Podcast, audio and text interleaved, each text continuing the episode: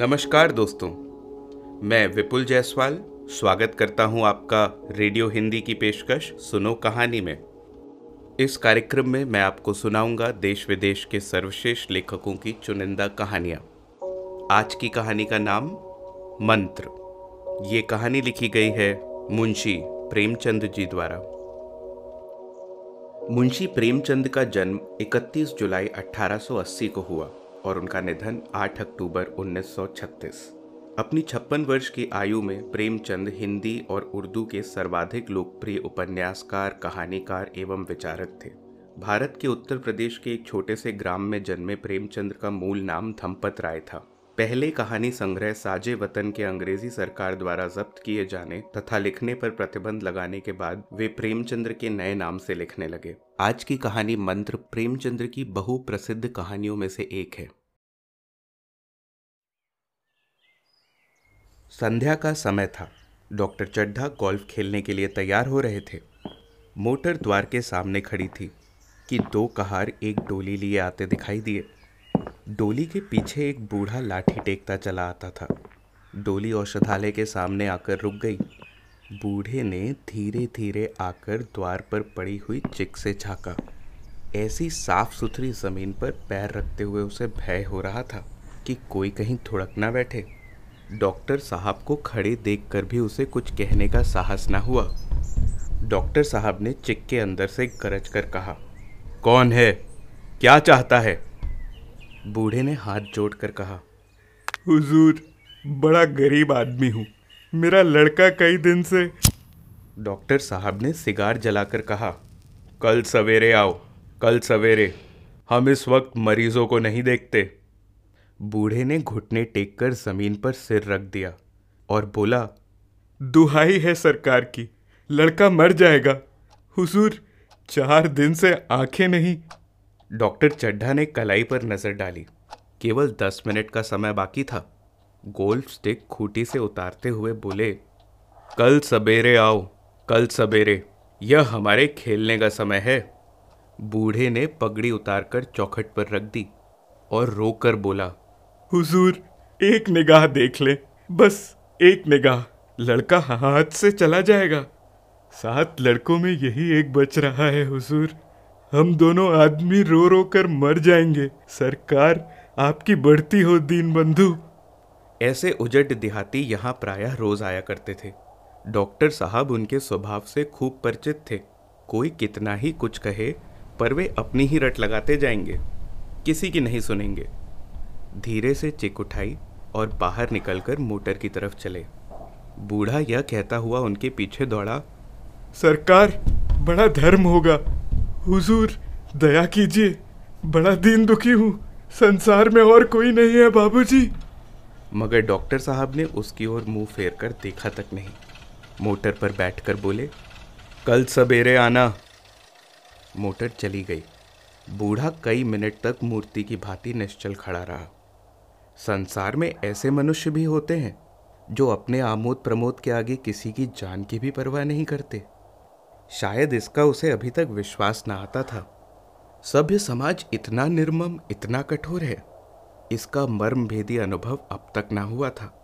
वह पुराने जमाने के जीवों में था, जो लगी हुई आग को बुझाने, मुर्दे को कंधा देने, किसी के छप्पर को उठाने और किसी कला को शांत करने के लिए सदैव तैयार रहते थे।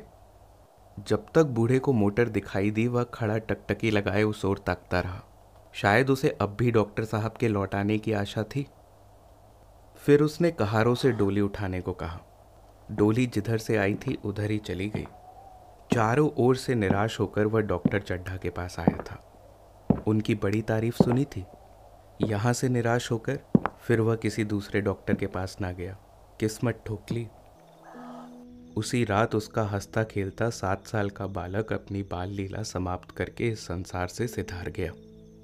बूढ़े माँ बाप के जीवन का यही एक आधार था। इसी का मुख देखकर जीते थे। इस दीपक के बुझते ही जीवन की अंधेरी रात भाए भाए करने लगी। बुढ़ापे की विशाल ममता टूटे हुए हृदय से निकलकर अंधकार आर्तत स्वर में रोने लगी। कई साल गुजर गए। डॉक्टर चड्ढा ने खूब यश और धन कमाया, लेकिन इसके साथ ही अपने स्वास्थ्य की रक्षा भी की। जो एक साधारण बात ना थी यह उनके नियमित जीवन का आशीर्वाद था कि 50 वर्ष की अवस्था में भी उनकी चुस्ती और फुर्ती युवकों को भी लज्जित कर देती थी। उनके हर एक काम का समय नियमित था। इस नियम से वह जो भर भी ना टलते थे। बहुधा लोग स्वास्थ्य के नियमों का पालन उस समय करते हैं जब रोगी हो जाते हैं। डॉक्टर चड्ढा उपचार और संयम का रहस्य खूब समझते थे। उनकी फैमिली प्लानिंग भी इसी नियम के अधीन थी। उनके केवल दो बच्चे हुए, एक लड़का और एक लड़की। तीसरी संतान ना हुई, इसीलिए श्रीमती चड्ढा भी अभी जवान मालूम होती थी। लड़की का तो विवाह हो चुका था। लड़का कॉलेज में पढ़ता था। वही माता पिता के जीवन का आधार था। शील और विनय का पुतला, बड़ा ही रसिक, बड़ा ही उदार। विद्यालय का गौरव, युवक समाज की शोभा, वही माता पिता के जीवन का आधार था। मुखमंडल से तेज की छटासी निकलती थी। आज उसकी बीसवीं सालगिरह थी। संध्या का समय था। हरी हरी घास पर कुर्सियाँ बिछी हुई थी। शहर के रईस हुक्नुमा एक तरफ़, कॉलेज के छात्र दूसरी तरफ़ बैठे भोजन कर रहे थे। बिजली के प्रकाश से सारा मैदान जगमगा रहा था। आमोद प्रमोद का सामान भी जमा था। छोटा सा नाटक खेलने की भी तैयारी थी। नाटक स्वयं कैलाश नाथ ने लिखा था। वही मुख्य एक्टर भी था। इस समय वह एक रेशमी कमीज पहने नंगे सिर, नंगे पाँव, इधर से उधर मित्रों की आवभगत में लगा हुआ था। कोई पुकारता, कैलाश, जरा इधर आना। कोई उधर से बुलाता, कैलाश, क्या उधर ही रहोगे? सभी उसे छेड़ते थे चूल्हे करते थे, बेचारे को दम मारने का अवकाश ना मिलता था।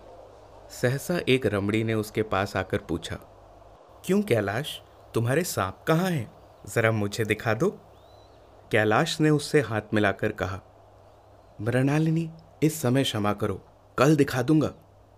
मृणालिनी ने आग्रह किया, जी नहीं, तुम्हें दिखाना पड़ेगा, मैं आज नहीं मानने की। तुम रोज कल कल करते हो? मृणालिनी और कैलाश सहपाठी थे और एक दूसरे के प्रेम में पगे हुए। कैलाश को सांपों के पालने, खिलाने और नचाने का शौक था। तरह तरह के सांप पाल रखे थे। उनके स्वभाव और चरित्र की परीक्षा करता था। थोड़े दिन हुए उसने विद्यालय में सांपों पर एक मार्के का व्याख्यान दिया था। सांपों को नचाकर भी दिखाया था। प्राणी शास्त्र के बड़े बड़े पंडित भी यह व्याख्यान सुनकर दंग रह गए थे। यह विद्या उसने एक बड़े सपेरे से सीखी थी। सांपों की जड़ी बूटियाँ जमा करने का उसे मर्ज था। इतना पता भर मिल जाए कि किसी व्यक्ति के पास कोई अच्छी जड़ी है, फिर उसे चैन ना आता था, उसे लेकर ही छोड़ता था। यही शौक था। इसी पर हज़ारों रुपए फूक चुका था। मृणालिनी कई बार आ चुकी थी, पर कभी सांपों को देखने के लिए इतनी उत्सुक ना हुई थी। कह नहीं सकते, आज उसकी उत्सुकता सचमुच जाग गई थी या वह कैलाश पर अपने अधिकार का प्रदर्शन करना चाहती थी। पर उसका आग्रह बेमौका था। उस कोठरी में कितनी भीड़ लग जाएगी? भीड़ को देखकर सांप कितने चौंकेंगे और रात के समय उन्हें छेड़ा जाना कितना बुरा लगेगा? इन बातों का उसे जरा भी ध्यान ना आया। कैलाश ने कहा, नहीं, कल ज़रूर दिखा दूँगा। इस वक्त अच्छी तरह दिखा भी ना सकूँगा। कमरे में तिल रखने की भी जगह ना मिलेगी। एक महाशय ने छेड़कर कहा, दिखा क्यों नहीं देते? जरा सी बात के लिए इतना टाल मटोल कर रहे हो। मिस गोविंद हरगिज ना मानना। देखे कैसे नहीं दिखाते? दूसरे महाशय ने और चढ़ाया। मिस गोविंद इतनी सीधी और भोली हैं, तभी आप इतना मिजाज करते हैं। दूसरी सुंदरी होती तो इसी बात पर बिगड़ी खड़ी होती। तीसरे साहब ने मज़ाक उड़ाया। अजीब बोलना छोड़ देती। भला कोई बात है? इस पर आपका दावा है कि मृणालिनी के लिए जान हाजिर है? मृणालिनी ने देखा कि यह शोदे उसे रंग चढ़ा रहे हैं। तो बोली, आप लोग मेरी वकालत ना करें। मैं खुद अपनी वकालत कर लूँगी।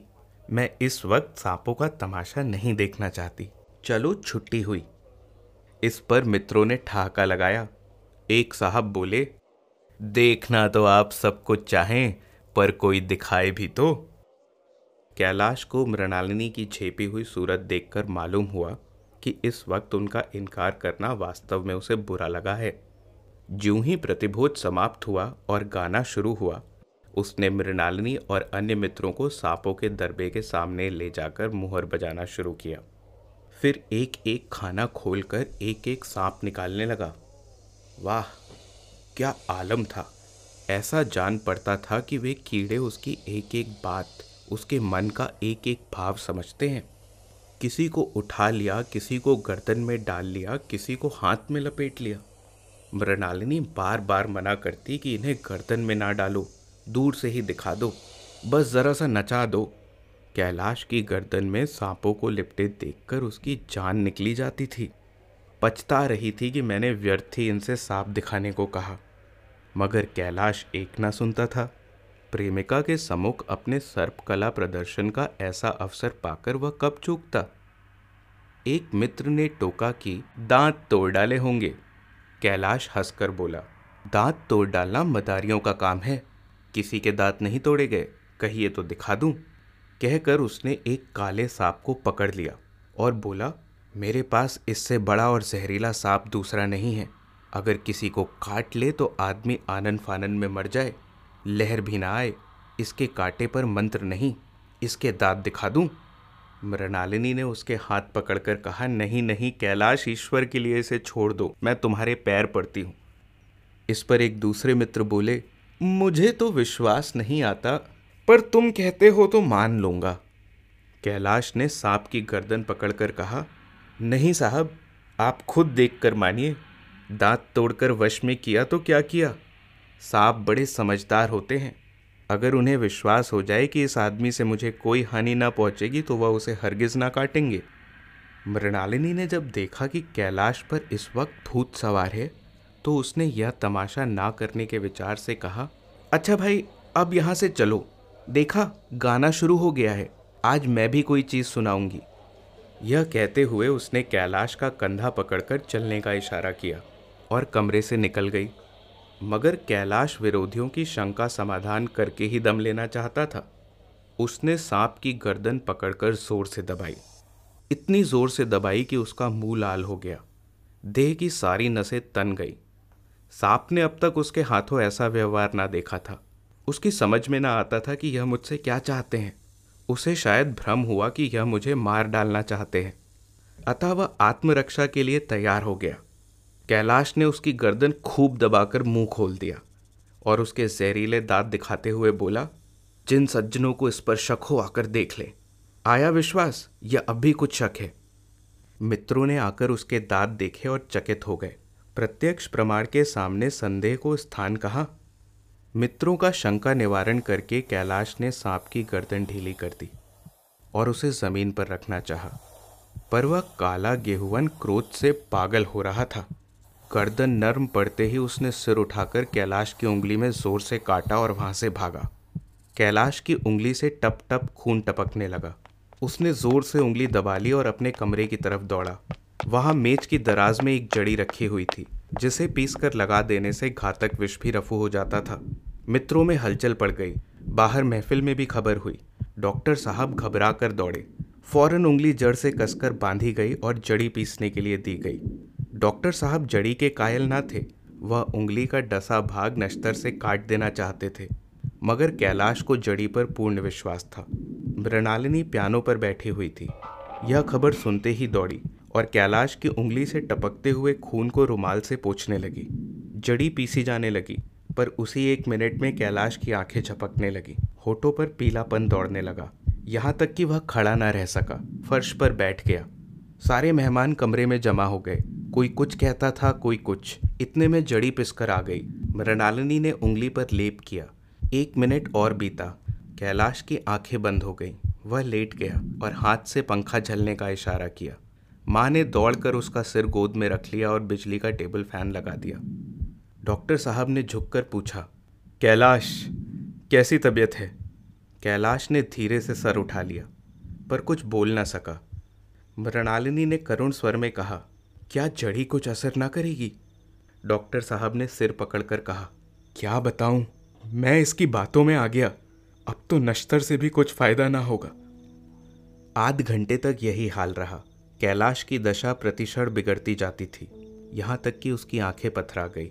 हाथ पाँव ठंडे पड़ गए। मुख की कांति मलिन पड़ गई। नाड़ी का कहीं पता नहीं। मौत के सारे लक्षण दिखाई देने लगे। घर में कोहराम मच गया। मृणालिनी एक और सिर पीटने लगी, माँ अलग पछाड़े खाने लगी। डॉक्टर चड्ढा को मित्रों ने पकड़ लिया, नहीं तो वह नश्तर अपनी ही गर्दन पर मार लेते। एक महाशय बोले, कोई मंत्र झाड़ने वाला मिले तो संभव है, अब भी जान बच जाए? एक मुसलमान सज्जन ने इसका समर्थन किया। अरे साहब, कब्र में पड़ी हुई लाशें ज़िंदा हो गई हैं ऐसे ऐसे बाकमाल पड़े हुए हैं। डॉक्टर चड्ढा बोले मेरी अकल पर पत्थर पड़ गया था कि इसकी बातों में आ गया। नश्तर लगा देता तो यह नौबत क्यों आती? बार बार समझाता रहा, बेटा, सांप ना पालो, मगर कौन सुनता था? बुलाइए, किसी झाड़ फूक करने वाले को बुलाइए। मेरा सब कुछ ले ले, मेरी सारी जायदाद उसके पैरों पर रख दूँगा। लंगोटी बांधकर घर से निकल जाऊँगा, मगर मेरा कैलाश, मेरा प्यारा कैलाश उठ बैठे। ईश्वर के लिए किसी को बुलाइए। एक महाशय का किसी झाड़ने वाले से परिचय था।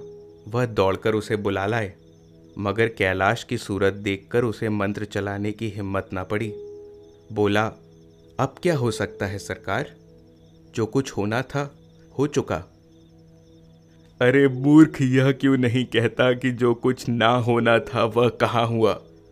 माँ बाप ने बेटे का सहरा कहाँ देखा? मन का यह स्वर्ण स्वप्न जिनसे जीवन आनंद का स्रोत बना हुआ था, क्या पूरे हो गए? जो ना होना था, वह हो गया। वही हरा भरा मैदान था, वही सुनहरी चांदनी, एक निशब्द संगीत की भांति प्रकृति पर छाई हुई थी। वही मित्र समाज था, वही मनोरंजन के सामान थे, मगर जहाँ हास्य की ध्वनि थी, वहाँ करुण क्रंदन और आँसू प्रवाह था। शहर से कई मील दूर एक छोटे से घर में एक बूढ़ा और बुढ़िया अंगीठी के सामने बैठे जाड़े की रात काट रहे थे। बूढ़ा नारियल पीता था और बीच बीच में खांसता था। बुढ़िया दोनों घुटनियों में सिर डाले आग की ओर ताक रही थी। एक मिट्टी के तेल की कुप्पी ताक पर चल रही थी। घर में न चारपाई थी, न बिछौना। एक किनारे थोड़ी सी पुआल पड़ी हुई थी। इसी कोठरी में एक चूल्हा था। बुढ़िया दिन भर उपले और सूखी लकड़ियाँ बटोरती थी। बूढ़ा रस्सी बटकर बाज़ार में बेच आता था। यही उनकी जीविका थी। उन्हें ना किसी ने रोते देखा, ना हँसते। उनका सारा समय जीवित रहने में कट जाता था।